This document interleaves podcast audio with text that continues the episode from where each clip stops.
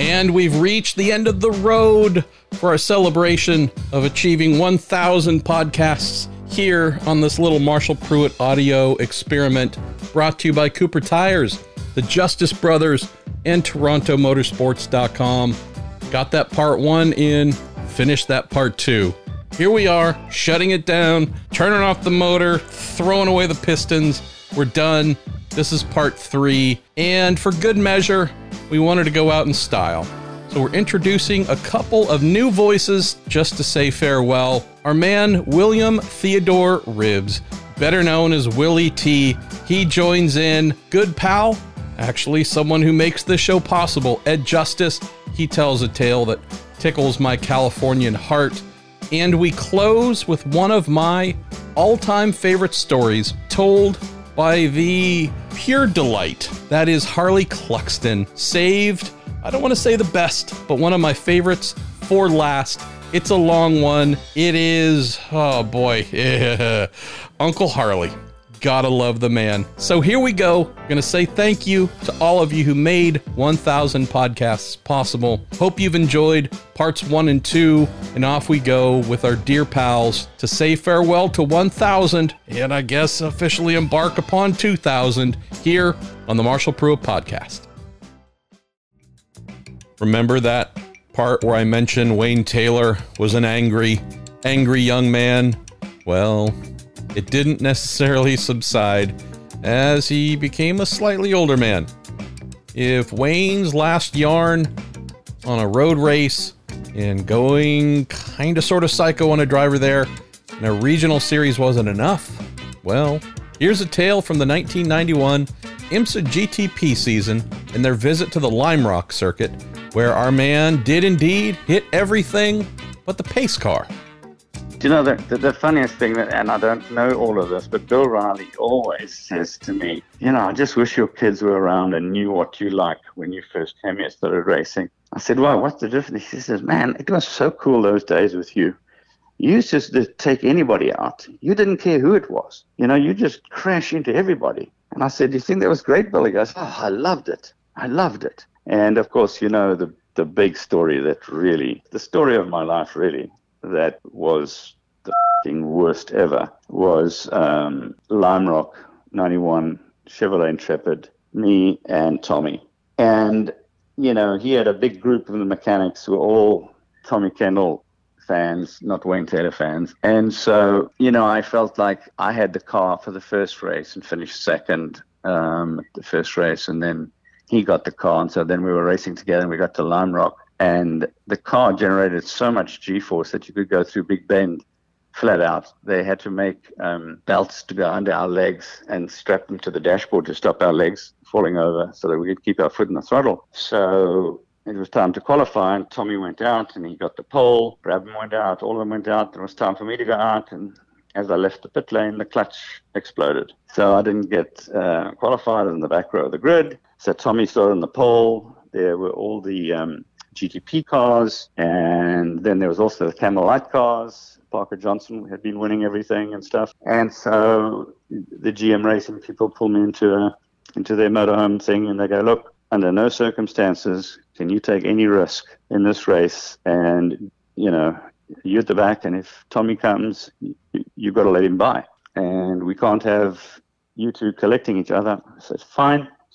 Race started obviously I was at the back behind with Camel Lights, so Tommy was coming up to to um, to lap me, but he wasn't leading. It was Jeff Brabham, I think, was leading, and Chip Robinson was second, and Tommy was third, I believe. We come down the straight. They said Tommy's coming, and um, I said okay, and I pulled to the left and let Tommy go. But then I, you know, got tucked back in behind him again because that's what you would do. And going through Big Bend, Suddenly he hits the brakes with his left foot, and I just ram him in the rear so hard that the battery jumps out of the car. I mean, it was a disaster.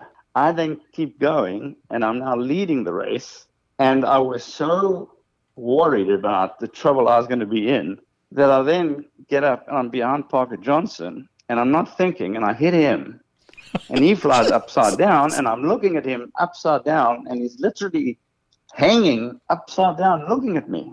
And then I don't know why I just drove through the pit lane for whatever reason I don't know.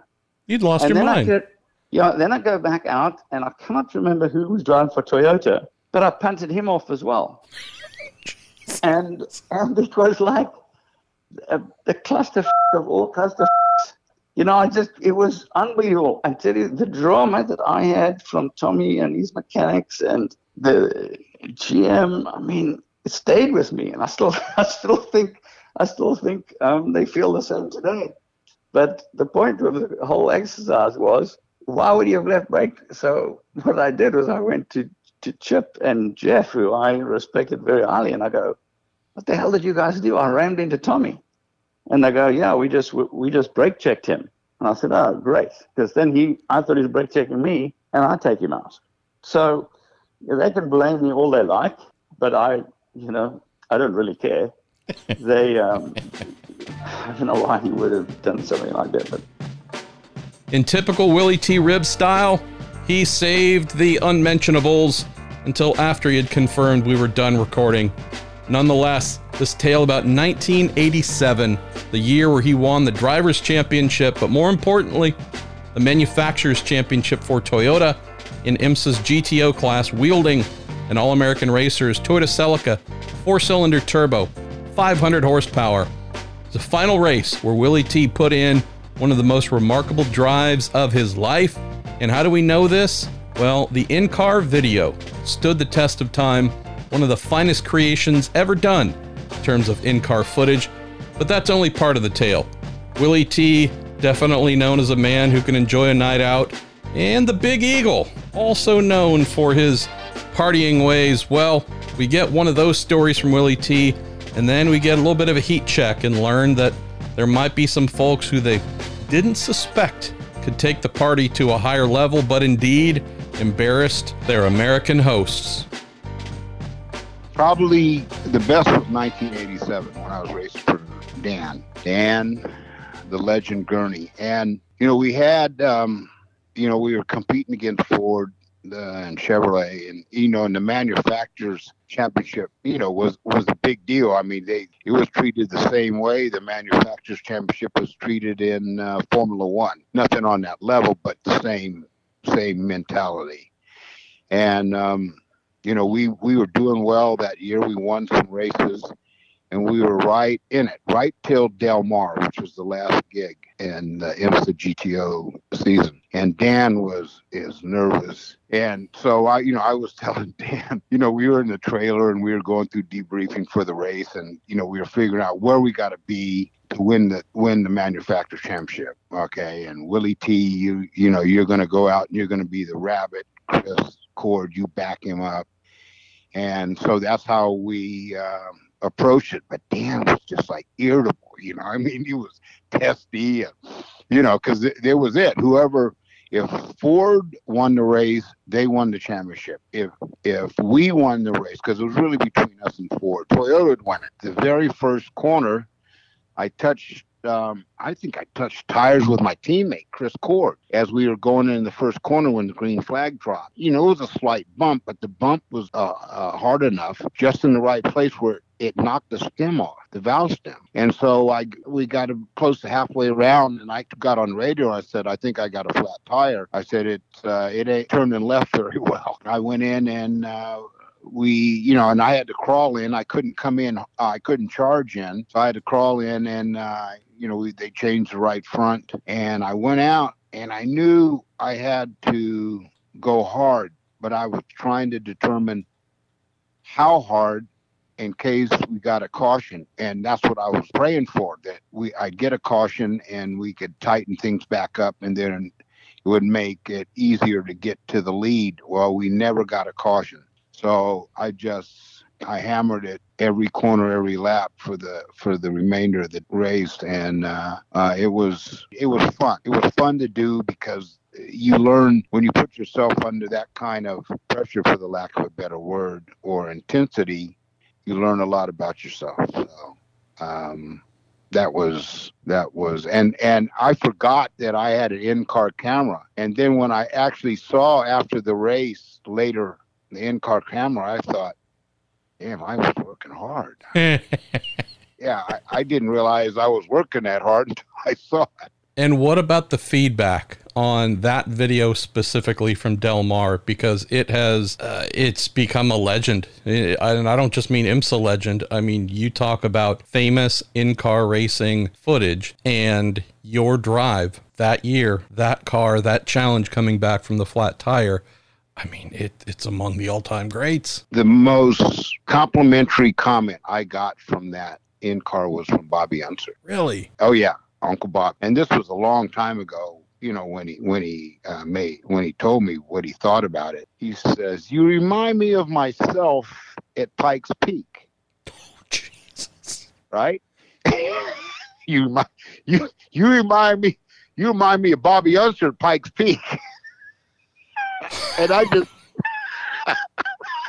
I just thought that was the greatest compliment in the world you know, I mean, because uh, I've seen his Pikes Peak videos in car and out, and I just I thought it was the greatest compliment in the world. And over the years, people have seen it. And um, I mean, from people in Europe to uh, here in America, the compliments were very nice to receive. And uh, I was thinking to myself, after I watched the entire video, I was I went back and thought, well, let me look at my contract and see how much I'm making. Is there a clause for a bonus in here somewhere? yeah, yeah. Next year's contract, we're gonna. I'm gonna go in uh, in the meeting room with Gurney, and we're gonna watch that in car as we're talking about next year's contract. and then we get to the legendary party uh, and parties afterwards that followed, and finding out that uh, maybe, maybe indeed, however much uh, party legends the AAR team thought they were uh, well, there were indeed some executives from Toyota Japan who maybe moved the bar uh, higher than anyone expected. So we want we ended up winning the championship. Uh, I think Chris won the race. I was on the podium, so that gave us enough points to win the manufacturers championship. After the race was always celebrated, and AAR Gurney, we celebrated better than any. Uh, with them, every race was a a big party afterwards. We went to the restaurant.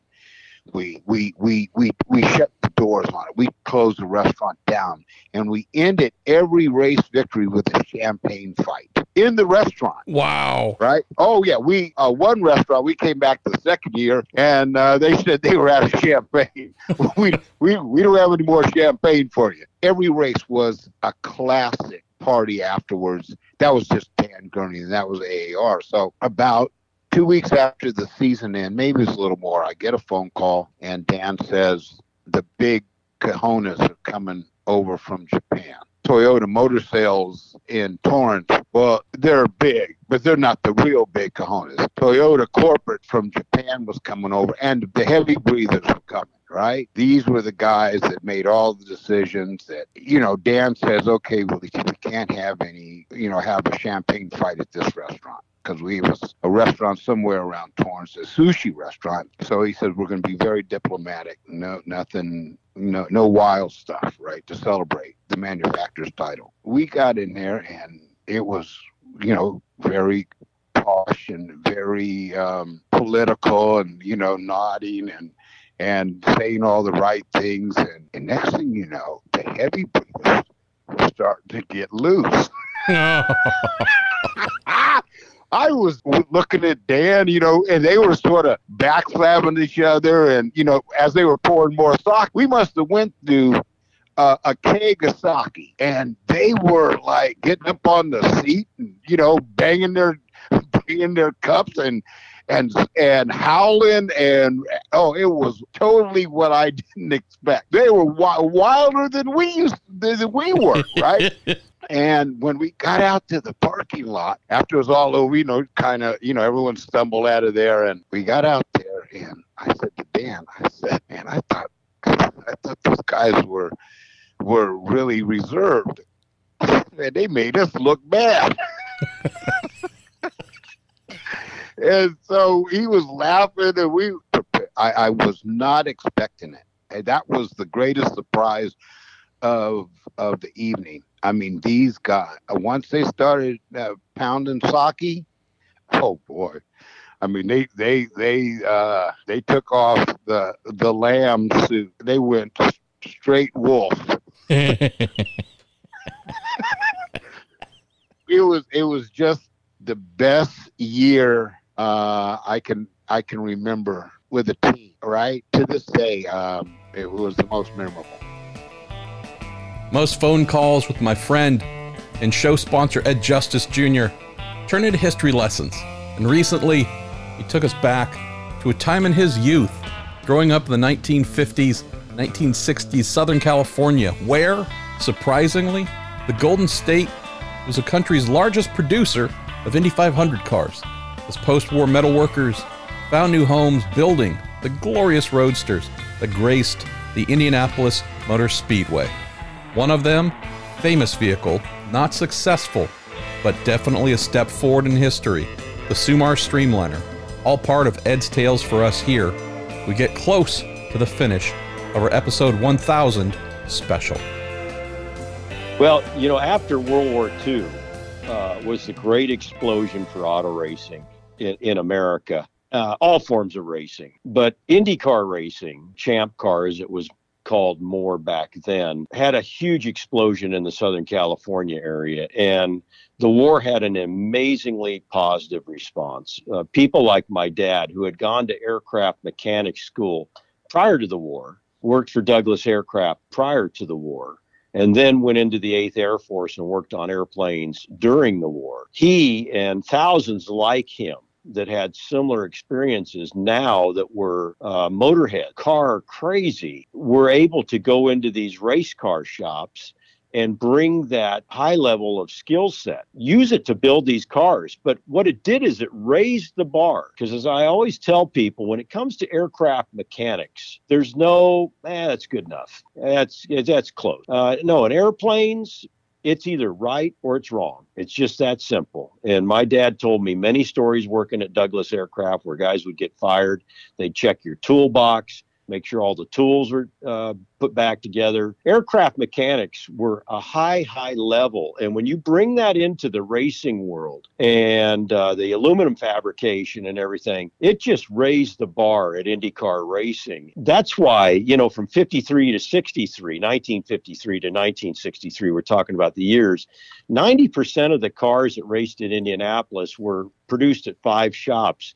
And I think it was about a 13 mile radius here in Los Angeles. Wow. Uh, you know, stretching from Glendale uh, on the north end to Gardena on the south. And, you know, these people were, of course, the most well known would be Frank Kurtis. You know, Harry Miller, of course, an icon, an amazing man pre war, but Harry Miller had gone bankrupt many times. And, and, uh, ultimately that's what happened. And of course, uh, Leo Goosen, the engine designer, morphed into Offenhauser and, and all that. That's a whole nother deal. But, you know, Frank Kurtis was the most well known after the war. Second, and, you know, you can get into arguments over this stuff, but second would probably be A.J. Watson. You know, Frank had what, five Indy 500 winners? I think A.J. Watson had six Indy 500 winners of their cars of their construction. Uh, then Lujie Lesovsky, Eddie Kuzma, Quinn Epperly. You know, you had a few other guys that did one offs, but it just was an amazing time. And everybody's trying to outdo everybody. You know, I mean, they all influenced each other. I mean, Frank, for an example, at Kurtis Kraft, his draftsman was a guy by the name of John Bond. John and his wife Elaine later ran Road and Track magazine, owned it. Uh, that was his draftsman.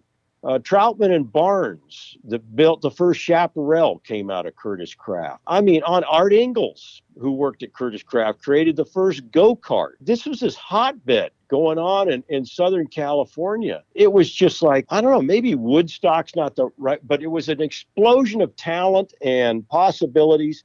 And Glendale, I actually have a patch from back in that time period. There was a patch that was actually made that said Glendale, home of the world's fastest race cars. Wow. And that, of course, was referring to Frank Kurtis and A.J. Watson. Kurtis's shop both of those shops still stand, interestingly enough. Kurtis's shop was quite a bit bigger because Kurtis was producing cars. I mean, uh, midgets, you know, they built a reported 500 midgets, uh, not too many sprint cars, uh, sport cars. Of course, the Kurtis 500 sport car that, that ran at Pebble Beach and other early 50s sport car racing and all that.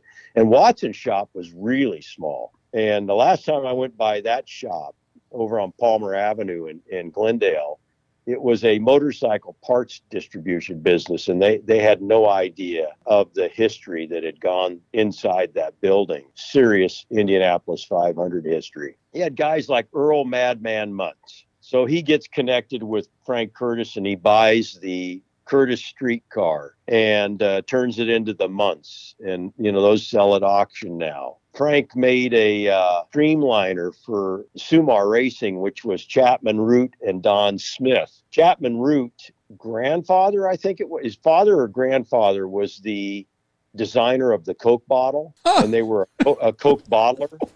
Uh, great family. Chapman Root's uh, wife was Susan, as I remember, and Don Smith's wife's name was Mary or it could have been vice versa. And Sumar was Susan and Mary. Those two names conjugated together, and that's where the Sumar specials came from. They had that Streamliner built for Jimmy Daywalt at Indianapolis, and probably the craziest looking Indy yeah. 500 car of all time up to that point. Oh, un- unbelievable! It looked, Marshall. I think you'd say it looked like a Bonneville car. Really. It did. You know, the funny thing is, though, they knew so little about uh, aerodynamics it's not that wind tunnels weren't around because wind tunnels were clearly around, but it was getting access to them. And it was more, eh, it looks fast. They didn't know a lot about aerodynamics. So, you know, the car was actually catching a lot of air underneath and making it light. And as you probably know the story, they started peeling off bodywork on that super slick, streamlined, looked like it was going to be on the pole position car. And the more bodywork they got off, the faster the car went and it ended up looking like a roadster. it looks like someone broke into the garage overnight, stole all the body panels, and indeed, if you want to talk about aerodynamic development, it's pretty crazy to build this Streamliner Indy car with a closed cockpit, right? Sitting inside this dome cockpit. And indeed, what's the fastest version of the car? Take off all the new ideas and just leave it looking like it'd been stripped for parts. That actual car, people wonder if it if it survived because you know they took it down to Daytona in 59. Bill France wanted to see if they could set a speed record to help promote the track. And Marshall Teague was driving the car, ended up having a crash and he ended up uh, dying. And so everybody always figured that that car just demolished or whatever. They did. A lot of people just never knew what happened. The, car does sit in a museum in Daytona Beach, restored. The actual car, and it's a beautiful car. I mean that blue and and the white. I'm so happy the car survived because it really is. It's a it's a testament to an era when you could show up with some crazy idea, seat the pants idea, and put it on the track and literally develop it before the race and see if it works. And uh, of course, you know, I credit Roger Penske being one of the main guys that changed that formula when he started doing all the testing, which maybe is hard for some people in today's world to understand. But there was a time when really race teams did not go out and do all this testing pre to the race. They didn't have the budget and they just figured they show up and and I got it close and, and we'll let her go. And there was also a time when running a second car was a negative thing. For a lot of teams, made it worse than better. And that formula has obviously changed. But LA in that era was an amazing time. We're going to stay with a history lesson theme, going back to our pal Bruce Canepa, talking about Daytona, 1982, amazing 24 hour race, car that he shared with Bobby Rahal, Jim Trueman, one of the first high downforce prototypes, the March 82G, powered by a big old mean Chevrolet. Rahal put that on the pole in 1982. Boy, you want to talk about top speeds? Wait till Bruce tells you what it hit entering turn three. Love this conversation though, learning about what it was like to trust the air to get you through the corner faster than ever before as ground effects made their way into motor racing? I was actually scheduled to drive a 935 that year. And then at the last minute, there was a change going on with who was driving the March. And I was asked if I would uh, wanted to drive the March. And, and of course, I had I had zero experience. Well, we really all had zero experience. It was the beginning of ground effects there. That was that car was chassis 01, 82 G01, first first first ground effect sports car that uh, Robin Herd and the guys at March had built. And so I got the invite to drive with those guys. And then uh, we went to Daytona, and there wasn't any time to practice in it for me. Bobby really spent the week getting it sorted out. It had too much downforce when we got there, and it would porpoise down the back straightaway. And you know they kept changing under trays and changing, you know, taking the wing out of it, and they they were removing downforce. That thing had so much downforce they were taking it out instead of adding it in. By the time it was race ready, you know, and and and qualifying time.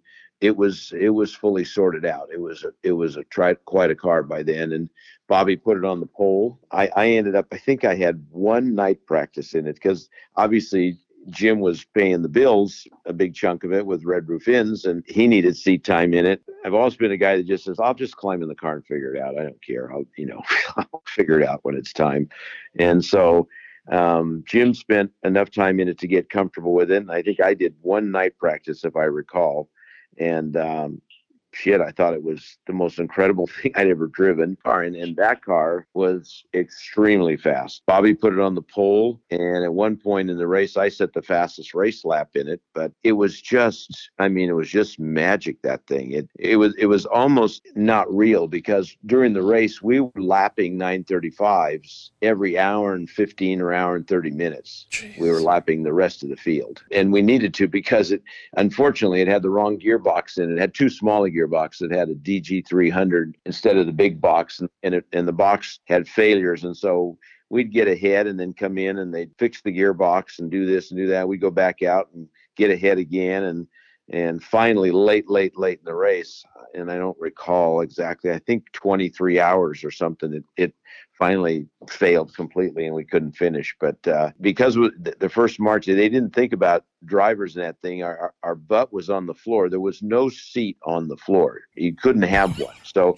when you looked in the car, there was the aluminum on the bottom, and then there was the molded foam around you, around your back and your shoulders.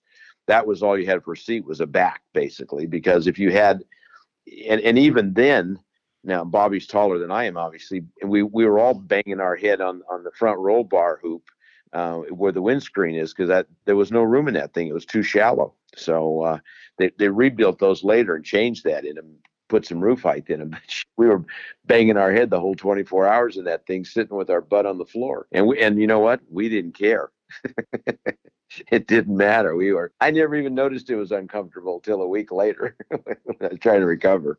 That was fun. We had a great time with that car. It was, it was pretty cool. And then, you know, we, we all got reacquainted with it. I don't know, four years ago or five years ago at Amelia Island, the gentleman that owned it brought it to Amelia Island and I hadn't seen it. None of us had seen it since back then, you know, so Bobby and I got to see it again. It was pretty cool. So, and what was this like having driven high horsepower Porsches, ones that might have had a big wing at the back and a lot of swoopy fenders and such? They had some downforce, but they weren't, quote, downforce vehicles. Describe what it was like at the dawn of downforce in the GTP era uh, and having to really learn to trust uh, air as your friend to make incredible lap times. Well, and, and and trust is exactly the right word. I had no concept of, of a ground effects car. I think Bobby probably did by then with the Indy cars. He had some, but I didn't. And um, you know, I mean, you basically just had to to. I mean, I listened to Bobby, but you listen to guys like Bobby or or or you listen to Robin Herd who told you what it could do and what it would do, and and and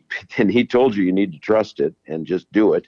And um, and the reality was, you just kind of, you know, you didn't have much time. You never have much time to creep up on in a race car. You got to just say, okay, let's go. And then, then what you creep up on is the last tenth. You know, not the not the first tenth. So, um, so it was it, the car was so stable compared to a rear engine car, and the car was so um, drivable in terms of turn in and all those kinds of things and rotation on the throttle you know in a, in a tight corner that it that it really wasn't uncomfortable.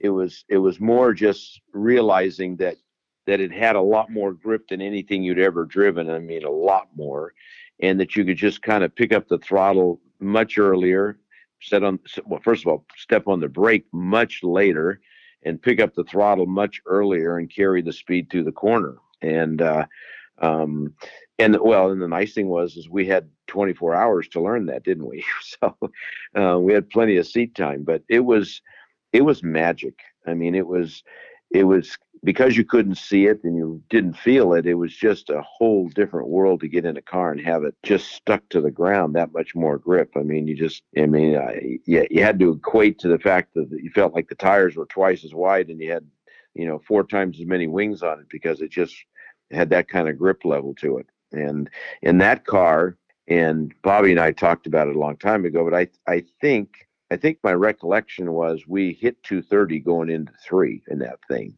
Um, uh, you know, somewhere in that neighborhood, it was it was really fast because you know you you got out you you you went onto the banking fast from over at two out of the road course and and you carried so much speed going even on before you went down the back straightaway. And and the car made good power. That had a that had a Franz Weis motor in it you know of chevrolet. I think, I think it was probably a 350 360 inch engine in it whatever it was. Thing made great power great torque and grunt. So it didn't labor much to go fast it really pulled like a like a train. Yeah, it, it was it was an amazing experience first time, that's for sure. It's still an amazing experience for me, even in the historic cars. When you climb in a 962, or you know, I've driven the Nissan, um, the 90 Nissan GTP car, and I've driven a Toyota GTP car, and and it still it it gets your attention, and it, and it's impressive at how much downforce and grip you have in all those cars. It's that was an incredible era in those cars. And it's what started with the Lola.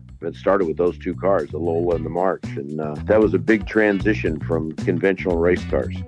Once his time as a Toyota Formula One driver had come to an end, Allan McNish received a call from Renault F1 inquiring about a testing contract. On the other end of the line, soon on the other end of the table, was the infamous Italian Flavio Briatore.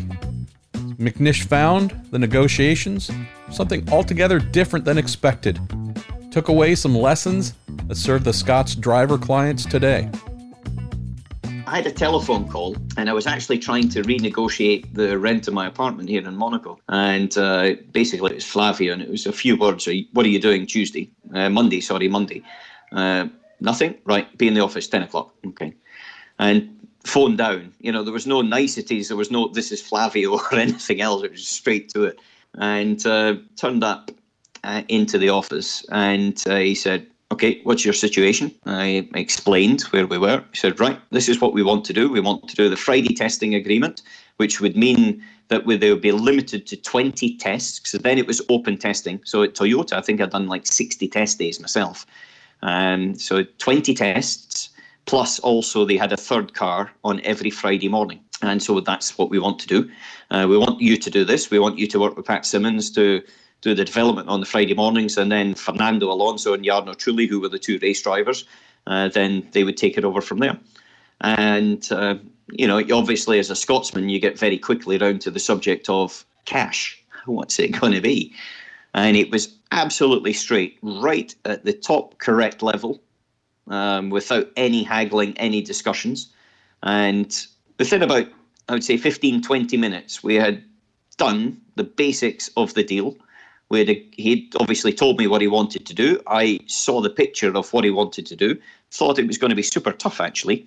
Um, but the background, the way they were working at it, was so pre engineered in their head that it was actually quite spellbinding. And then at the end of the meeting, Mike Gascoyne came in. He explained on the operational point how they were going to run it, which was changing engines at lunchtime of those 20 days. So we would run in the morning, do an engine's mileage in the morning, change at lunchtime, do an engine's mileage in the afternoon. The car design had been set up to allow that. The test team had been prepared to, to be able to achieve that. In the afternoon, I was already making a seat. And it came back to me that Flavio was very straightforward. It was straightforward that that's what he wanted to achieve and he was just going to achieve it. There was not going to be a wasted energy in haggling a bit left or a bit right or up or down. It was it right, that's what we're going to do. That's how we're going to do it. Are you in? Yes, right, let's move forward. And it was an education for me when I look at, you know, my position now as well, to understand that actually you've got to sometimes just be very clear in what you want and go after it and not accept that you're going to have anything less. You're just going to go after it and make it work.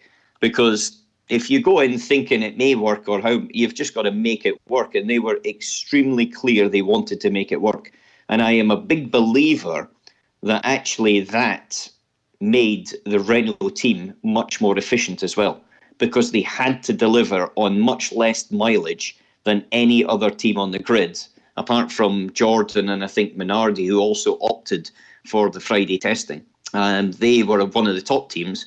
And I think that set up the World Championships for Fernando in the next two years. Look, uh, I've been fortunate. I've had to deal with quite a lot of um, people like Ron Dennis, Flavio Briatore, Ove Andersson, Tom Walkinshaw, Dr. Ullrich, um, and very different styles, really, really different styles throughout my time. The one thing that I say was clear with them all was that you do the deal you look in their eye, they're buying you as a driver. They're not buying management, they're buying you, and you're buying into them. And when the handshake was done with them all, and they were all done in a handshake actually, and then obviously converted later, then that was it. It was no questions. And in fact, with Tom Walkinshaw, the handshake agreement ran through to the end of the contract because the contract point um, just because of various different details with the company structures. Um, took like six months for it to to actually go through, and their handshake was their bond, and that was that was the equivalent. I think some of the people that I just mentioned probably don't have that reputation, and I can only take people as I find them. But uh, that thing when you look someone in the eye and you shake their hand and that's as good as a signature on an agreement or in fact it's better than a signature on agreement actually I think nowadays, um, then you know that's a, an important factor that probably gets overlooked in negotiations at the moment. The Jaguar XJR14 prototype, designed by Ross Brawn, was hailed as a Formula One car with fenders. The late 80s and early 90s version of the FIA World Endurance Championship, the F1 V8 powered Cat went head to head against the Mercedes factory, where young Michael Schumacher prepared for Formula One stardom. Peugeot and Mazda also waged war in the manufacturer series. A legend in its own right, 1991's XJR 14, as David Brabham recounts, was better and faster than the F1 car he drove the year before. 91, I didn't stay with Brabham. And I was looking for another drive, and I ended up back in 3000 with Team Roni. I didn't have any money, but they, they had Fernando Plata racing, and he brought money. And, and so the team put a second car together. They want someone with experience. And, and I, I did about four races with them. And then I did the XJR 15 Intercontinental Cup uh, for TWR. Um, I finished second behind Derek Warwick at Monaco. And then when I was when I was there, they said, How would you like to test drive the XJR 14? And I went, Really? Yeah, that'd be cool. Because at the time, I mean, you know, they were absolutely hammering it in, in sports car racing in the World Endurance Championship. And, and I thought, wow, that's going to be a great experience. So they said, Well, call us when you get back. So I go home, I ring up during the week, and I say, Hey, you know, I'm just following up on those conversations about a test. And then they said, well, there's no point you testing if you don't drive for us. And I said, what? Hang on a minute. You are you offering me a drive? They said, yeah, we need a driver. We Martin Brundle's not going to be doing the the rest of the season after Le Mans, and we're looking for a third driver because back then there were only three drivers in TWR for, for that team. So Derek Warwick and Teo Fabi were the main drivers. And at the time, uh, Martin Brundle would start in one car and finish in the other. So he was not going to be a championship contender because he couldn't do all the races.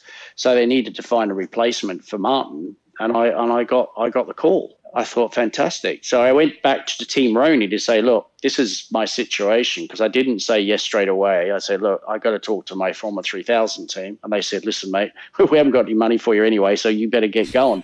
So I, I, I, ran back, I, I rang them back up and said, right, we're on. So we did a deal and, and I went off to Lurcy-Lévis in France, as which is a little sort of airfield test track, which was the first time uh, I got to drive the car. And I, I remember getting in it and just starting to go round and round and round thinking, oh my God, what have I just jumped in? This thing was amazing.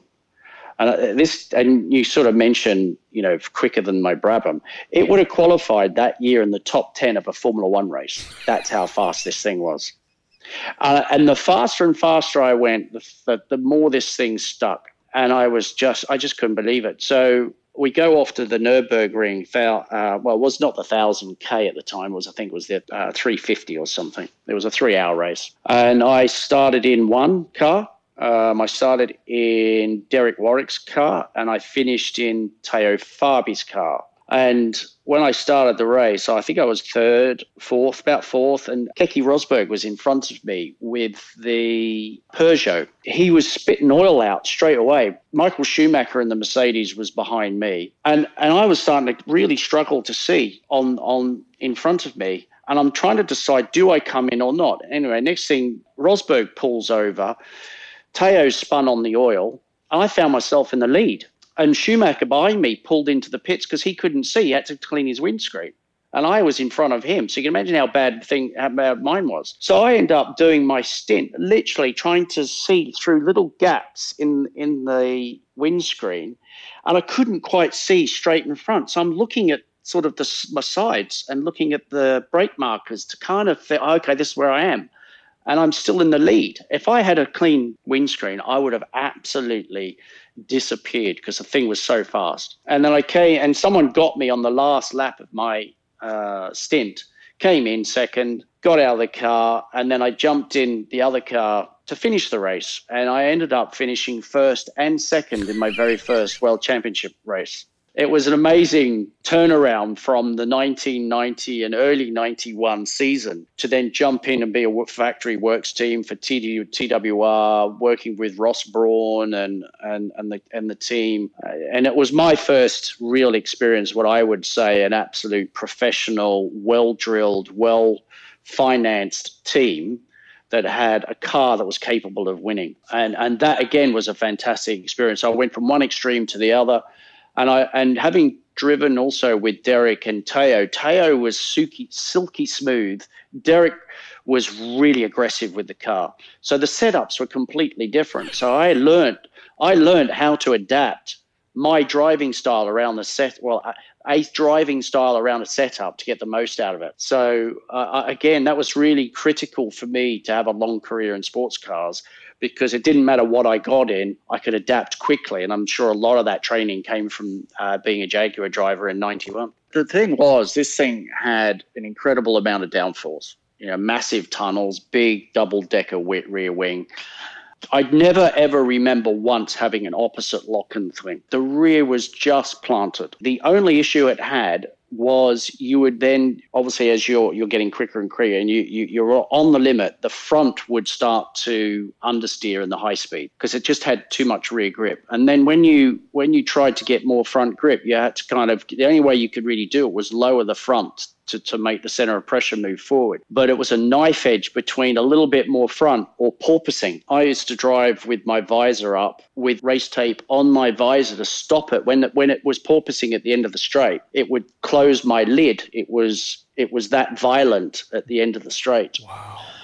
We couldn't really get that out, and they weren't going to spend money you know, trying to trying to fix it. We just had to work around it. The car was winning the championship, and little did I know that that was kind of probably going to be the end of it. Even though I had, I, I had agreed to race for them the following year uh, with that program, uh, they ended. Uh, we won the world championship, and then it all all closed, and Tom went off to Benetton, and you know there was all that sort of stuff going on in the background. But it doesn't matter who you talk to who drove that car, whenever they're asked what was what's what was the most impressive car you ever driven in your career, that is number one.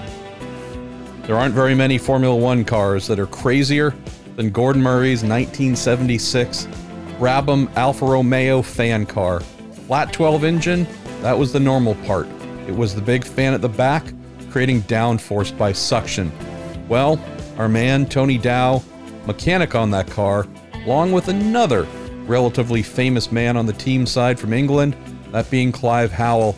Here's a tale of Anderstorp, Sweden, Niki Lauda, the single win for this Brabham fan car. Questions about mileage and cash and all manner of things that probably should not have happened as they did.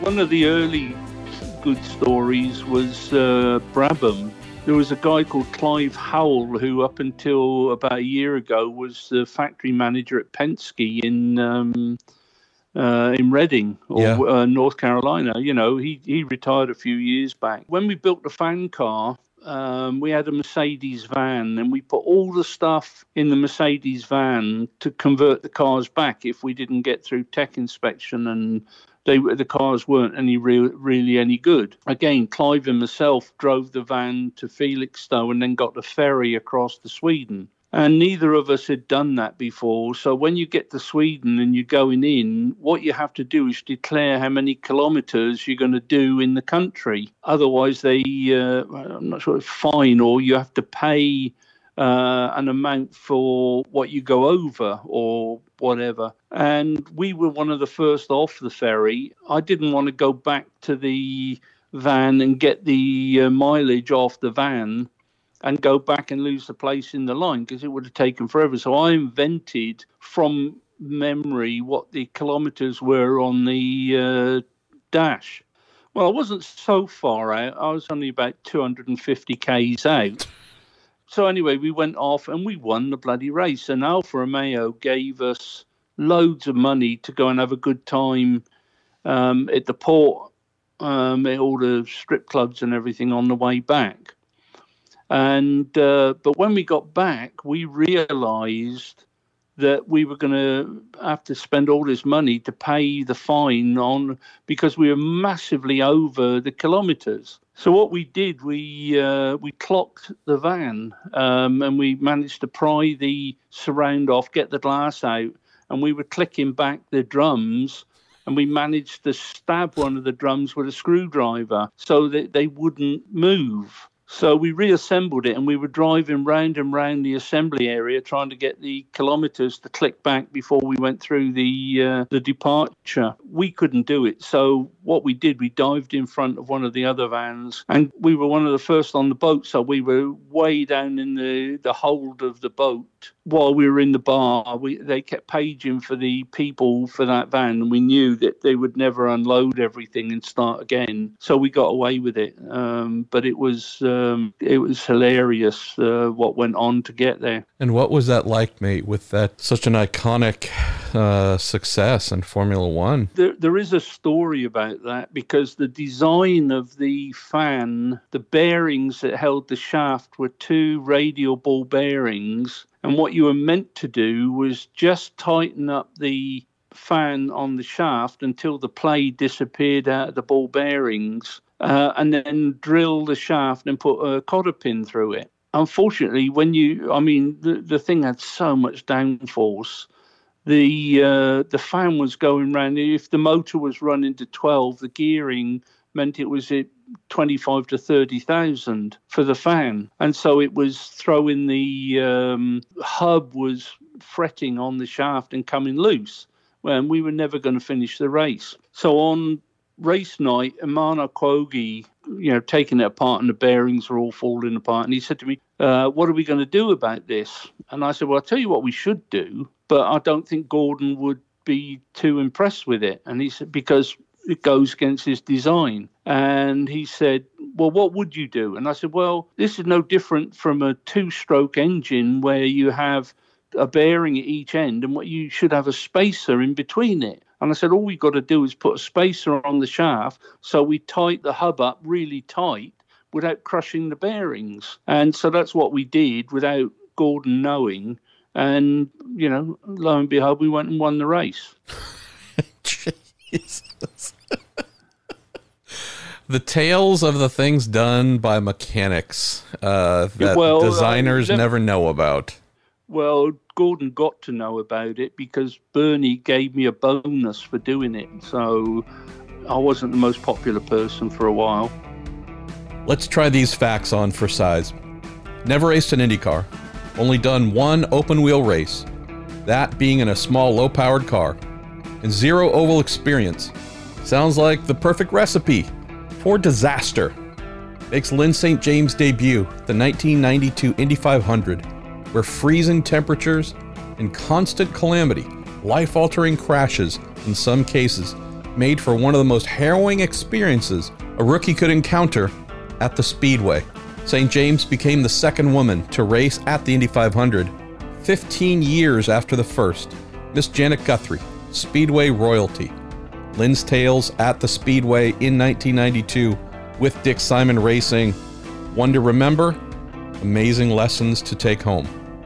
In 1988, I got to drive an IndyCar for the first time, and, and Dick Simon gave me the opportunity, and it was at a track in Memphis, which is a basically a drag strip that has a little return route. So it's pretty short, tight, you know. But I and as I fell in love with it, and it took me four years and 150 companies, 149 said no, and the 150th that said yes was J.C. Penney, and I was able to put the deal together with Dick. But the reality was I mean, I got to the Indianapolis Motor Speedway as a rookie in 1992, besides A, being the oldest rookie in the history of the race, which I didn't know at the time. B, it was only my second open wheel race ever. I raced an open wheel car at Phoenix in one of the support races the year they had the Formula One race here. It was my first oval, complete oval, other than the Talladega runs, and of course, running at Daytona. So I don't recommend it to anybody, but um, but it was what it was. You know, I wasn't about to say, oh, well, I maybe I can't do this, you know, because of those things. But, you know, there's a lot of things that sometimes have to come together that you don't even know that are important at the time. But having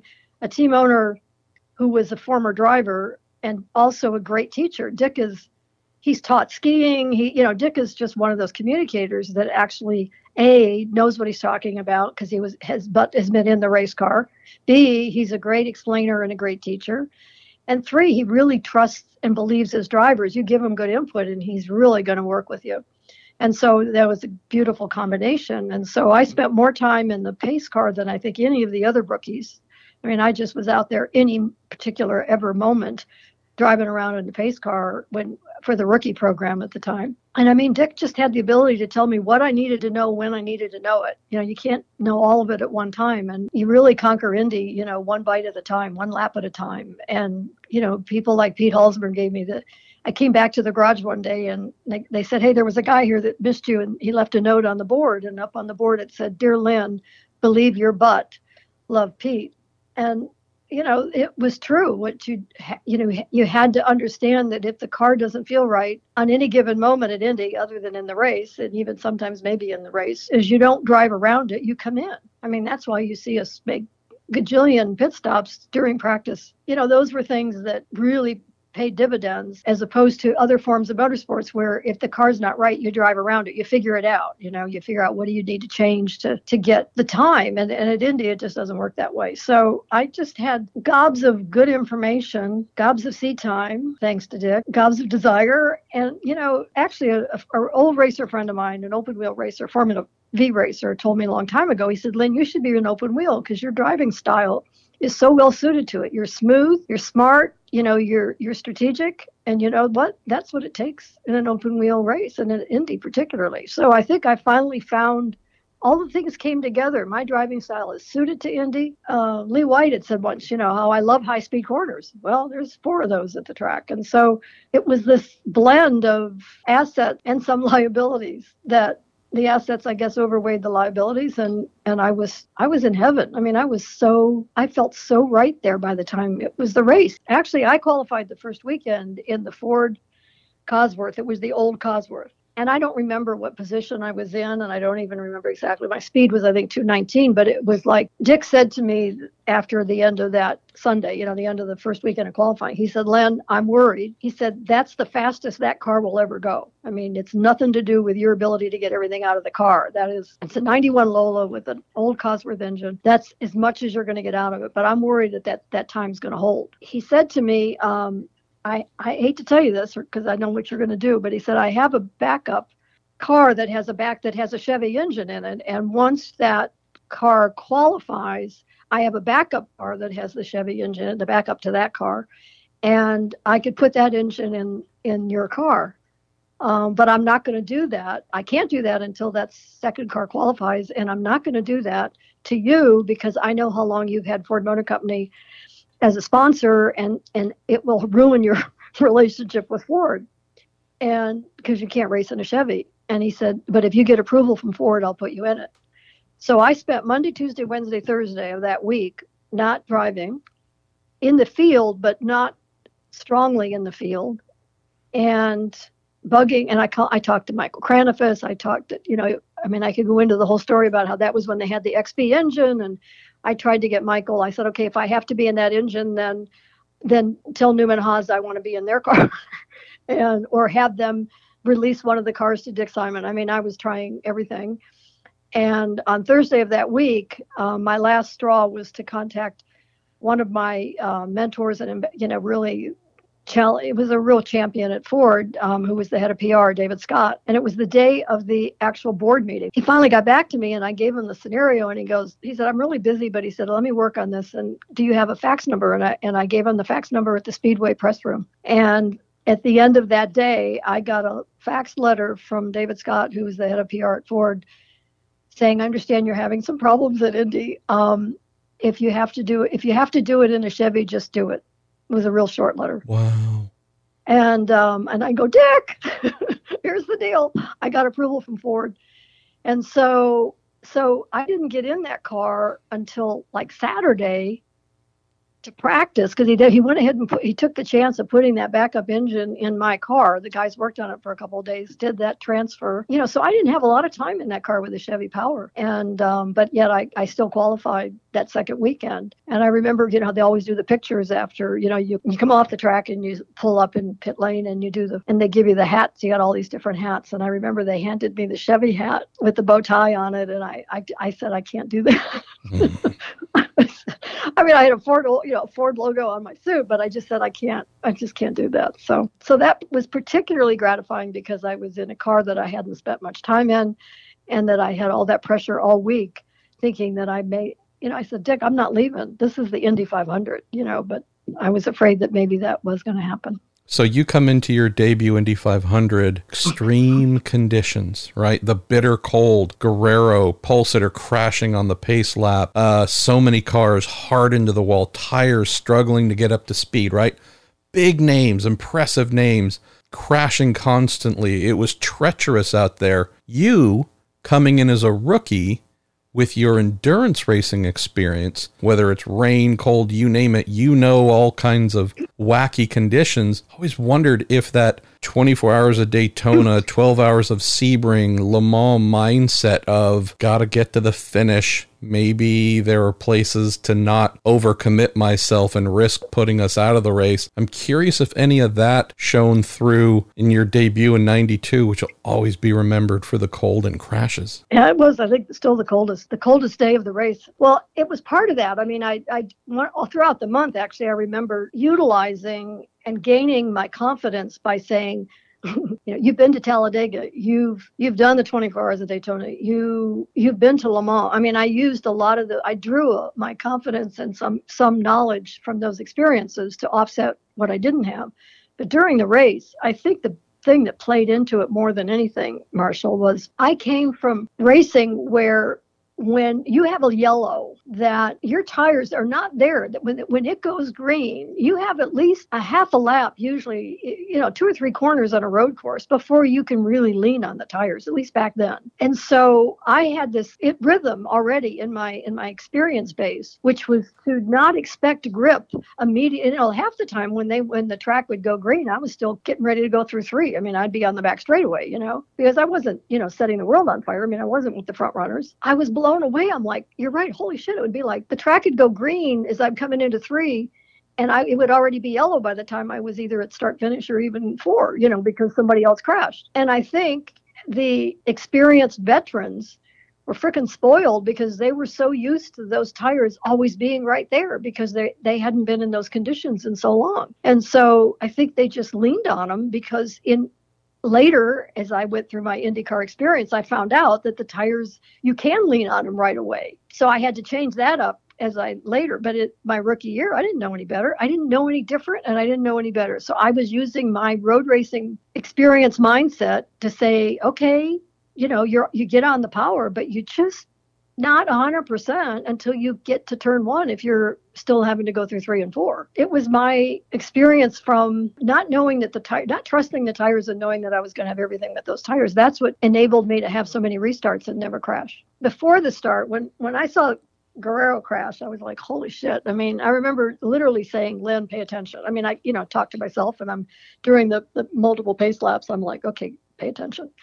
And then I saw that and I'm like, holy shit, you got to really pay attention if that one, you know, if the pole sitter just crashed, I was like awestruck. But throughout the race, as I mentioned, you know, all these crashes, and I mean, it was just, it was just stay in the moment and just as I said, I was learning every lap. I was actually getting better. My my strategy of passing was totally totally sucked during the race, and I was learning as I went. I'd watch, I'd follow John Paul Jr. and I'd watch him set up a pass, and I'm like, oh, that's how I do it because it's different. You know, you don't dive into a corner and like you do on a on a road course. And so the race was a huge learning experience, but it was also the whole time I was just in my element. I, I never was out of my element. So I learned all the way. Every lap was a learning experience. Towards the end, you know, I was kind of much more of, of a comfortable groove, but you know, because obviously there were less cars on the track as well. I remember being chased basically I mean, I in my rearview mirror, car kept was gaining on me, and I remember the crew telling me, "Don't worry about it. It's not for position." I learned then and later. First of all, it was AJ, and secondly, I learned later that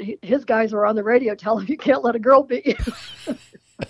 so it was for position, damn it. And he got by me. And um, and I remember after the checkered flag beating on my steering wheel. I seriously, it was like I and I it wasn't just because I did at that point I still didn't know it was for position, but I just remember beating on the steering wheel because I'm like, no, I want one more lap. I need one more lap. I know I can get him back. I mean, I was just still racing, even though the race was over. So it wasn't until I pulled into pit lane when it was literally over that then I had this huge you know, elation of, oh my God, I just raced and finished in the Indy 500. You know, do you? It didn't hit me until I came off track. And uh, and when I stood up in the car, I know this is a crazy memory, but when I stood up in the car, because I'd never run, I mean, that was a long, that was like four hours long. You know what I mean? And even though a lot of those were under yellow, you're still going around in circles and I mean, I stood up in the car and I mean, it was like my body was still swaying in the rhythm of going around. I mean, it was like I felt like I was drunk, you know what I mean? I just kept swaying from right to left. It's like really strange. You know, throughout the month, I mean, I, it was, I kept thinking, you know, it's just really too bad that so much time had gone, you know, since Janet for, to me. I mean, it was over a decade and, you know, and, and I was like, God, that's really too bad. But in reality, it was probably, again, one of those things you could never you know control or manage or or design was probably a good thing you know because there were just enough time had gone by and there were still a lot of people were still around that were there back in the 70s but you know society was a little bit different i think really quite different in 90s than it was in the 70s early 90s i just kept my head down. There were some folks that, that there were some attitudes and issues.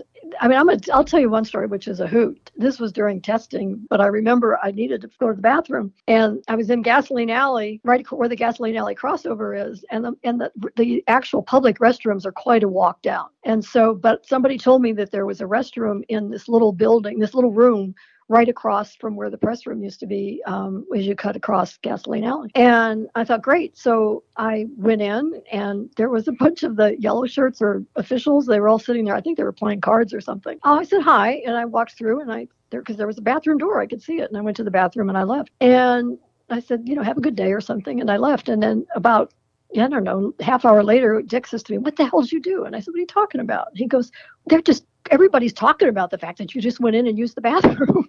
I'm like, so? And I guess there was a sensitivity because I guess Janet made a big deal about the fact that there wasn't a special, you know, ladies' room for drivers and that she had to change and use the public restrooms. But, you know, it was stuff like that that I just was thought was bizarre and that I never expected to happen. So there was some of that residue still left. I just kept my head down for the whole month and I didn't really know what people thought necessarily until I was when I was named rookie of the year, I knew that was an incredible piece of validation because I never ever expected that. I mean, there were I think 11 rookies. I, I just never in my wildest dreams thought that would be happen. And I think the fact that it did was sort of a it was a validation that sort of resonated whether you whether you liked it or not or whether you agreed with it or not. It kind of resonated through the entire community and the racing community and and I'm proud of that. But I got to tell you it was funny, you know, the next race is usually Detroit and I was still working for Ford and I had to go to a press day I wasn't racing IndyCar at Detroit, um, but I had to go to a, a, Ford Racing Media Day around the Detroit Grand Prix, and I showed up, and everybody's just, you know, acting normal. We're all just shooting the ship. Nobody, not one person said, "Hey, good job at Indy."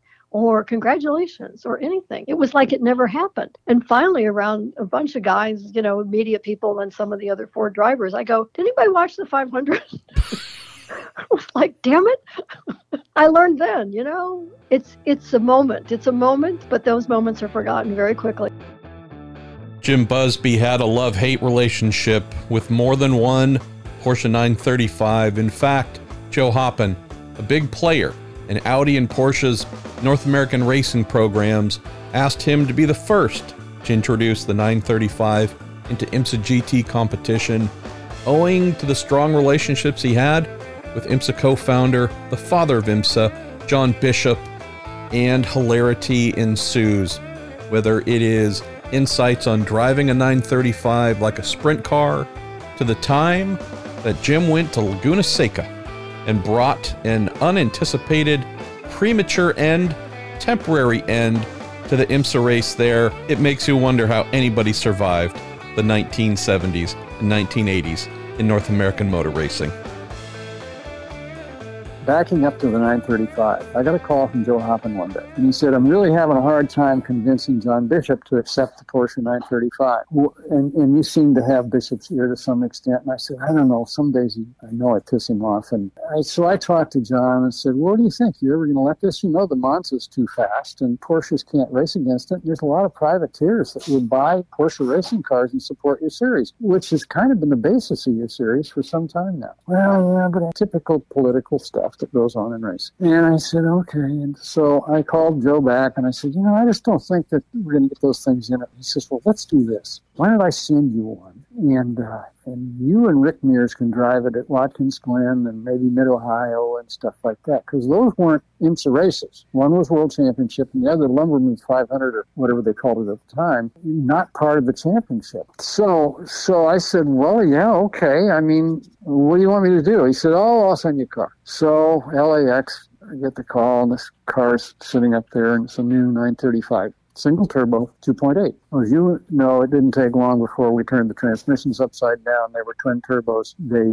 became uh, three liters, then they became 3.1, then 3.2, uh, and they went from, uh, well, I'm going to make up a number, uh, 620 horsepower to 1,000. Welded on cylinder heads, you know, you name it, we did it. And Andial was key in a lot of that development. And I'm proud to say that Andial and I go back to the RSR days. And that, and that was the last ebb of it. Then it became, I think, a GT car. GTO, I guess, is what the 935 was is. So anyway, this car comes in and it's white. Uh, and I'm, I'm not paying for it, and it's just sitting on our shop floor. And we're going to go to Watkins Glen, or and we'd already converted it to a twin at that point. But when we get to the race at the Glen, Glen I, they open the trailer doors, and the entire car says Jim Busby on it. I mean, big as you please. I mean, it was across the doors, it was on the hood, it was everywhere.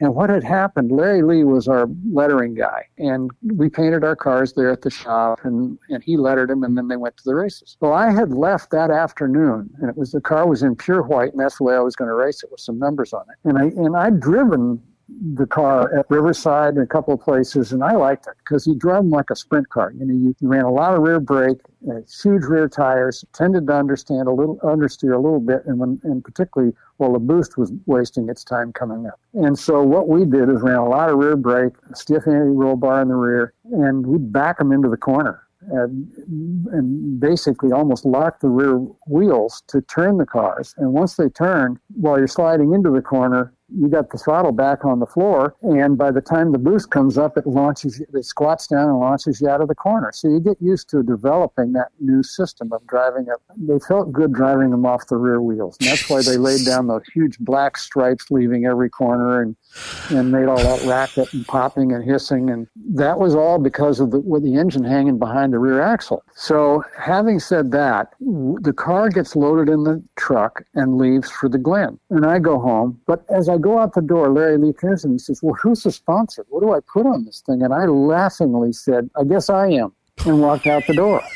They take it out of the truck in front of God and everybody, my signature, which he's copied off what I used to put on my helmet and stuff like that, it's huge. I mean, it's like five feet long on the doors and three and a half feet across the hood and across the roof and everything else. I am so embarrassed that I want to put a bag over my head when I go to the grid. It's painted on. These aren't stickers. And that is how this Busby first uh, 935 in the country to be raced came out of the truck and was raced. I think I finished second to Ickx or third. Gregg won, Ickx was second. I was third at the Lumbermans. We dropped out of the Watkins Glen race with a broken oil line. And I raced it a few more times. And then I said, Look, Joe, I don't have a sponsor for this thing. What am I going to do with it? He said, Oh, here, I just got a call from Otis Chandler from the LA Times. Sell it to him. I said, Sell it to him for what? He said, uh, uh, uh, uh um, 70 grand. I said, Okay, what do I do with the money? He said, Send it to me. So that was my initial 935. And my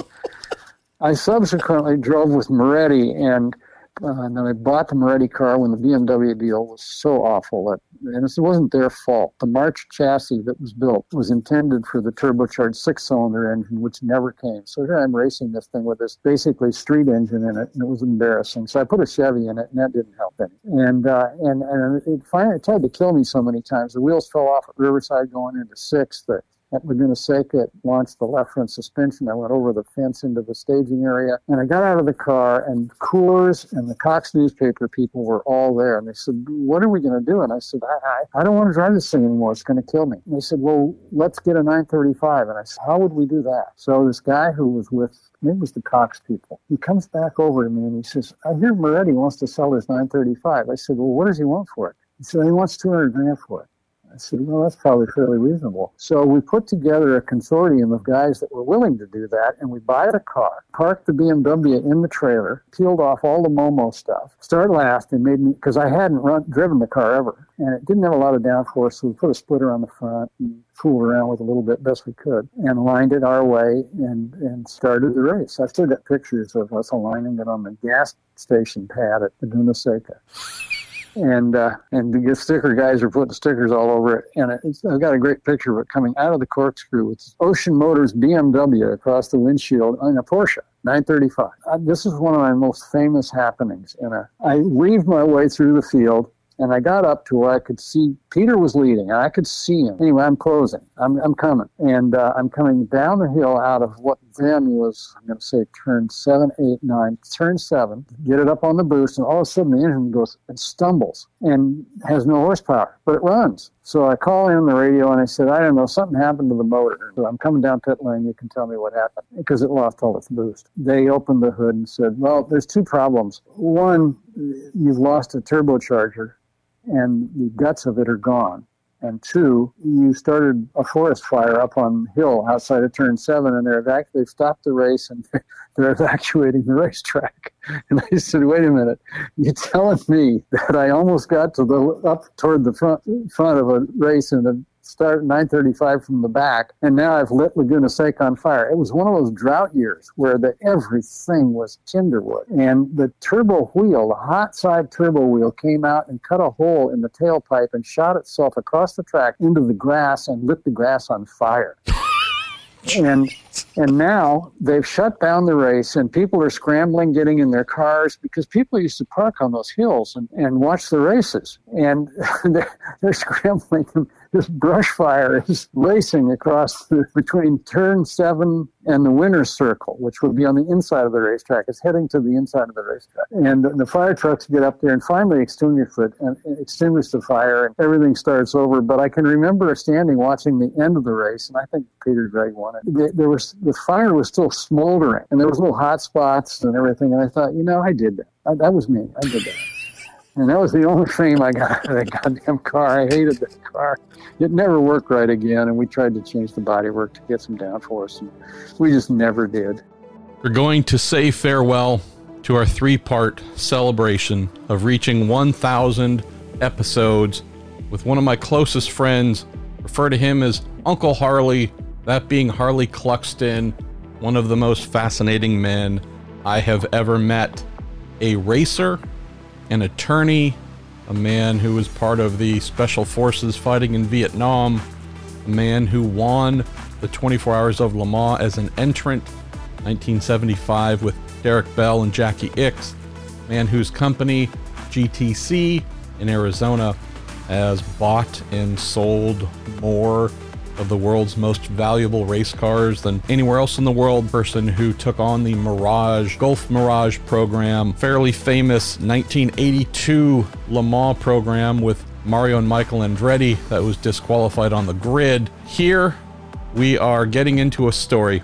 This 1984 saga, which feels like a mix between the TV show Law and Order and a Mission Impossible movie involves former Indianapolis Motor Speedway owner and Indy Racing League founder Tony George, a two time 24 hour Le Mans winning Ford GT chassis, chassis number 1075, of which Tony felt very possessive over. We also hear a little bit about legendary Le Mans entrant John Wyer, he of Ford GT and Porsche 917 fame, his man team manager John Horsman. And when we get towards the end of the episode, and therefore the end of this many hours worth of storytelling, and you hear the number 14 spoken, just know that we're talking millions, which makes for a 6,900% increase on the original investment you're about to learn about, courtesy of Uncle Harley Cluxton the saga of Ken 75. I had brought John Wyer over, and he was um, firmly ensconced and uh, ensconced into uh, Scottsdale, Arizona, and he had uh, immigrated. And so that meant that I had John Horsman, who was my engineer for GTC Mirage Engineering, and then John Wyer. So John Wyer would come over on a daily basis, which was not a far drive, over to the office. It was, to say, a delight, honor to have him there on a daily basis. Your mentor, even after Le Mans 82, was uh, inspiring to say the least. I had said to John, I'd been watching and reading that Gulf Oil was being bought by Chevron because Gulf Oil had been taken down really uh, deep with their slush fund payments to certain South American, Central American countries in order to get the oil uh, rights, drilling rights. Congress made sure that uh, Gulf Oil needed to be split up, as did Texaco. So Gulf had been sold. And of course, I knew Gulf Oil, you know, president of Gulf Oil 1975 when I, at John Wyer's behest, told me I should go and buy the Mirage team, totally convincing him that um, I didn't have the money, and he told me it didn't matter. Um, anyway, I, I, did buy the team, and um, the rest is history there. But I said to John, you know, John, you know, it's the one car I would really love to have had. You know, of all the GT40s I've had, I mean, that's the car that is the car. And now, just that um, you know, Chevron's going to own it because um, they bought all the assets. It says right here in the Wall Street Journal. And John said, "Well," in his very um, deep, Wyer, gruff voice, "I wouldn't be so sure on that, Harley. I believe that Gulf Oil still owns that car." It is true that it's in the Indianapolis Museum, but it is leased to the Indianapolis Museum. And I said, So you, you're telling me, John, that Tony George doesn't own car 1075? And he said, No, I believe he does not. Matter of fact, I'm, I'm fairly sure he doesn't. And I said, Holy cow. Okay, well, look, John, can you do me a favor? Would you mind calling up Gulf Oil? And at that point, he said, You're the bloody attorney here. Why don't you call up Gulf Oil, talk to the attorneys, you know, and then you guys work it out. Okay. And I went, uh, you're right. Sorry, John. So I get the telephone number, general telephone number of uh, Gulf Oil. And of course, I'm patched through electronically to the, um, I guess you would say, the caretaker law firm. Uh, his name was Bill DeLeo, or his name is Bill DeLeo. He was the one that answered the phone. And he said, Well, yes, um, we're the uh, caretaker um, of the remaining assets. I said, Okay, so, but you are the attorney that would be representing Gulf Oil if I was to ask you about GT40 1075. And he said, Well, you can ask, but Tony George, the Indianapolis Motor Speedway, owns that car. And I said, Well, funny you should say that. I thought that too. but I have John Wyer here. Yeah, as you know, um, you know Mr. Wyer. He said, oh, yes, of course I know Mr. Wyer. I said, well, he's here in Scottsdale with me. And I'm looking at him, and of course, I'm at this point, Marshall. I'm looking at John, and John sees fire in his eyes, and, I, and he's just going like this and shaking his his his index finger, going, if you put me on the phone with this guy, you're dead meat. And I said, anyway, uh, so Mr. Wyer said that, broached that subject with him. He, he said um, that he was fairly sure, matter of fact, fairly, I would say, positive. Actually, Gulf Oil leased the car to the Indianapolis uh, Motor Museum. Bill, at that point, said, Well, do you want to buy the car? And I said, Yes, I want to buy the car. And he said, well, we've had hundreds of calls over the years of people wanting to buy 1075, and we've always turned them down um, because of Tony George owning, you know, the museum and owning the car. And so he said, "How much are you willing to pay for the car?" And so at that point, I had already figured out, and I knew what the prices of GT40s were. I also knew the prices of um, kind of like kind 312 PBs and um, all the Ferraris, um, whether there were 312 PBs or P3s or P4s, because that's I don't what I knew. I also had J4 by that time, which was the Andretti, as far as Fords go, the Andretti um, McLaren Mark IV Ford that they won Sebring in. And so I was pretty well versed on all of those cars, and none of them, other than the 312 PBs right from the factory, were what I was paying was like forty thousand dollars. So from the Ferrari factory, but I knew that you know on the open market they were worth probably two hundred thousand dollars. So I said two hundred thousand dollars, and he said for the GT40 that we well we don't have it, but the one that's in the Indianapolis Motor Museum, and I said yes, and he said well that's the highest anybody's ever offered it, and this was again in 1984, Marshall. So and it was that was very very expensive for the car or for any car at that point. So he said, Well, Mr. Cluxton, we will go, we'll research to see if the car is in fact still ours. And if it is, then we will sell the car to you. Give me a couple of weeks to look into this. Weeks turned into maybe a month. He came back to me and said, Well, Mr. Wyer was right, correct. We do, in fact, own the car. Um, and I said, Oh, that's great news. That's great news. And um, John wasn't there that day uh, in the morning when he called. So I called John up at home and he said, Well, did I tell you that those were the facts? I said, Yes, you did, John. He said, Okay, are you going to buy it? And I said, Well, I hope to. He said, You said you were going to buy it. I said, John, I'm working on it. They have to say, Yes, uh, we're going to sell it to you. All right, well, call me back. So, so I get on with Bill. Bill couldn't have been nicer at this point. He said, Okay, so my next thing will be I will write the Indianapolis Motor Museum and explain to them we own the car and we would like the car back. And I said to him, I said, Well, Bill, I want to wish you the best of luck on that one. and he said, Well, why? I said, Well, Mr. George's reputation precedes him on something like this, but I'll let you find out yourself because I don't want to jinx this deal at all. I really know how much I've wanted this car. We've talked about that, and I don't want to piss off Mr. George because I'm sure I could very easily. He said, "Okay, well, leave it to me. I mean, this is just—it's just a car, right?" And I said, "Okay, Fine. So the next week he calls and he says, This is really tough. First of all, I'm still at that point of convincing his lawyers that we own the car. And I said, So how's that going? He said, Well, provided them with copies of the paperwork, his signature. And I said, Well, that's great. And he said, but this is about the third law firm that he's had, and it's this is all news to them. And so I said, "Oh, okay." Fine. So we're still in the evidence phase? And he said, Yeah, Harley, we're still in the evidence phase. I said, So, okay, fine.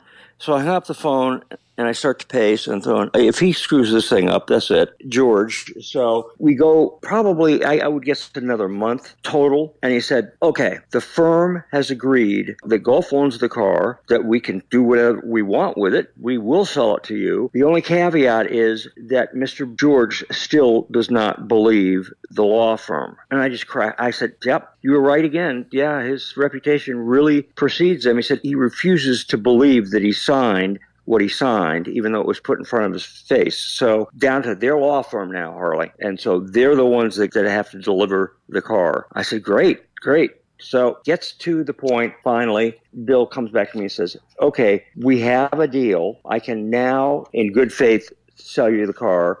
So send me the $200,000, send us $200,000, which I did on February 6th. I'm looking at the check now, 1985. And then after that came the usual boilerplate 27 page sales agreement between myself and Gulf Oil. And it says buyer agrees to pick up the car at the Indianapolis Motor Speedway Foundation at Indianapolis, Indiana on or, uh, or before. It's dated 1984. And I said, Bill, he said, no, I didn't sign that. You know, I just want you to have that. And I said, why did you want to have that? Why should I have that? And he said, well, just in case we have a problem with Mr. George. And I said, problem? He said, well, yeah, Harley apparently Mr. George is going to figure out a time, a date and time. He's already figured out the times um, that you can pick up the car. He hasn't quite figured out the dates. And I would suggest to you that you come back to me and tell me the dates that you want to pick it up. I said, mm, still kind of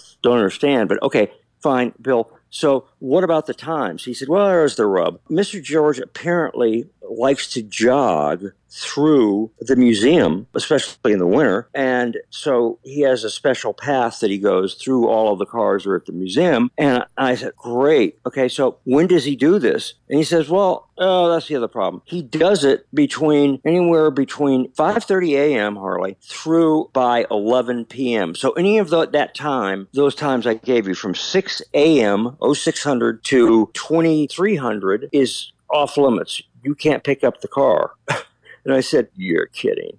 And he said, No, I wish I was. So I said, He's agreed to it now, but you have to pick it up between those hours. Because if he sees the car, there's a quote, the car being taken out, put on a trailer anywhere in sight, if he sees that happening, he's going to call the whole deal off. And I said, Can he do that? And he said, well, he can probably do it, but then he's going to get an injunction. He's going to get, you know, his ass whipped in court and get fined you know, which of course we would give you the money. I said, okay, well, that sounds pretty good. So the drama was that I said, okay, we're going to do this between February 11th, the aforementioned GT40 race car, February 11th, 85 to February 12th, 85. Well, as I just told you, that paid for the car on the 6th of February. 85. So I was sending out a transporter, our transporter, which was just a, a one car open trailer to pick up the car. Uh, and uh, yeah, but it was a cool trailer. Marshall, it was a very cool trailer. I'm just saying, um, 1075. This, you know, I know what it was worth in the early 80s, but you know, this is racing royalty on an open bed trailer. Well, the issue was that what really happened was that we had to provide one of my guys drive out with this trailer. The the kind of cloak and dagger, keeping an eye on your watch. Yeah, I already wow. briefed the driver, and luckily, you know, he had some combat experience, I think, in Vietnam. And so he said, "Can I shoot him?" I said, "Nah, don't do that." Don't do that. No, that's not a good, not a good idea. But he said, but just be prepared because Marshall, when I say that Tony George was hot, he was hot. I mean, the words that came out of the mouth, his mouth, that was um, quotes, you know, Bill quoted verbatim was nasty. Uh, were nasty. I mean, it was like he was emotionally hurt over this. So yeah, we got it out. He actually, the driver, uh, actually had you know one of our cleanup guys that wanted to go to Indianapolis. I don't know why, um, but he was from Arizona. Never been to Indy before, so he was stationed at the entrance to the museum because when we got there, one of the guards at the museum had the car pushed out in the center aisle Steve Rosa was this uh, cleanup kid's name, um, and he was stationed at the entrance to where Tony George would come in, while we had the trailer, you know, and the truck backed up to the only exit you can get the car out of from the museum. It wasn't obviously in the basement or anything like that.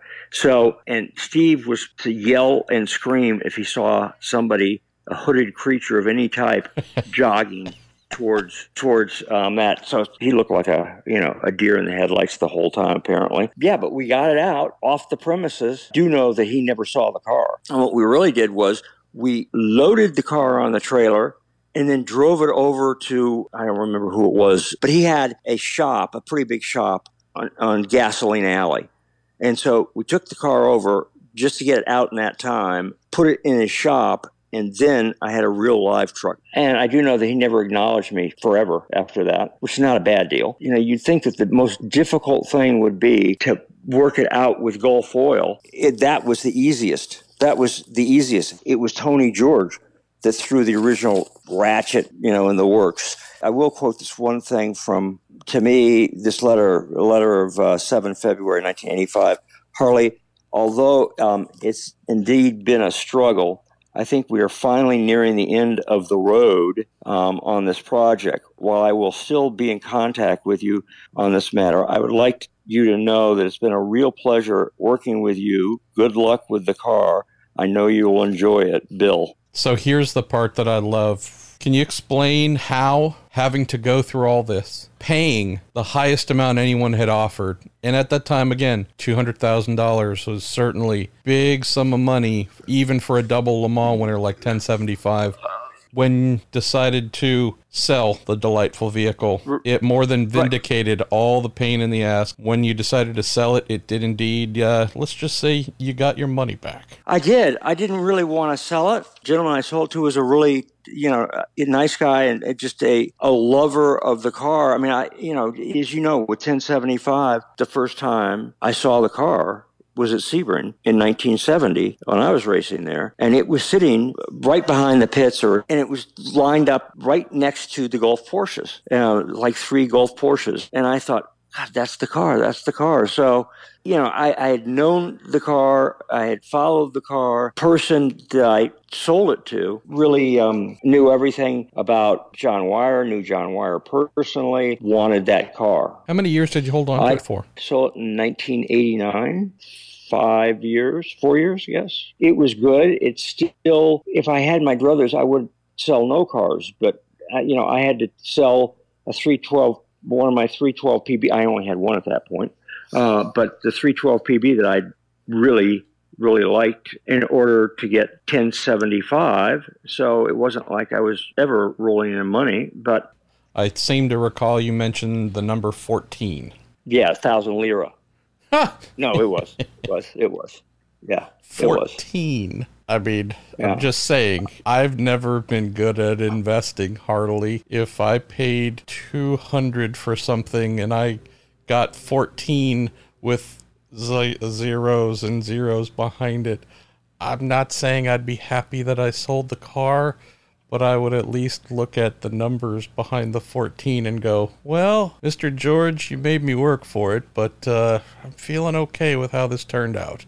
Yeah, right, exactly. Well, and the other thing is, I you know I traded some of his cars in on it, like um, 1015, which was um, the uh, Mark II Ford that you saw, and you know they came in second behind 1046. You saw the movie Ford versus Ferrari. And so that was the second place at Le Mans, and it won like three or four other races. Um, and so it's pretty famous Ford GT, and then a birdcage Maserati, which is gas and on race car, which is really cool.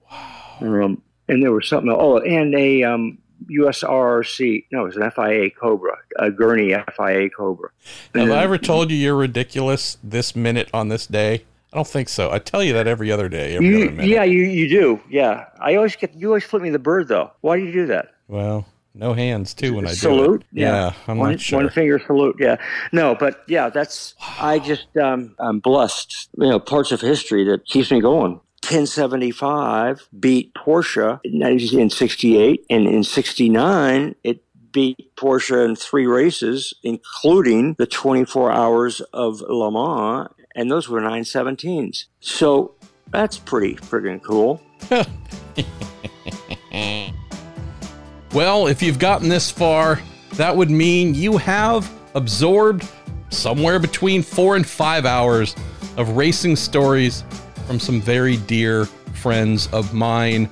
that also means you are likely very dear friends of mine as well, even if we haven't met.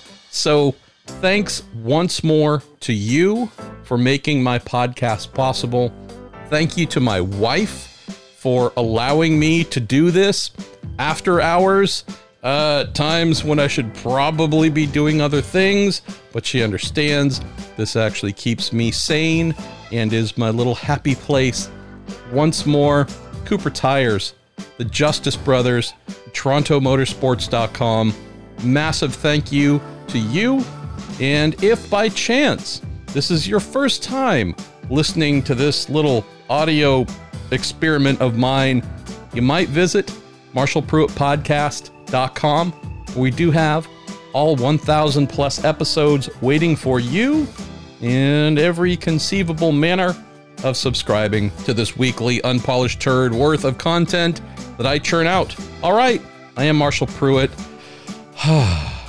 2000, here we come.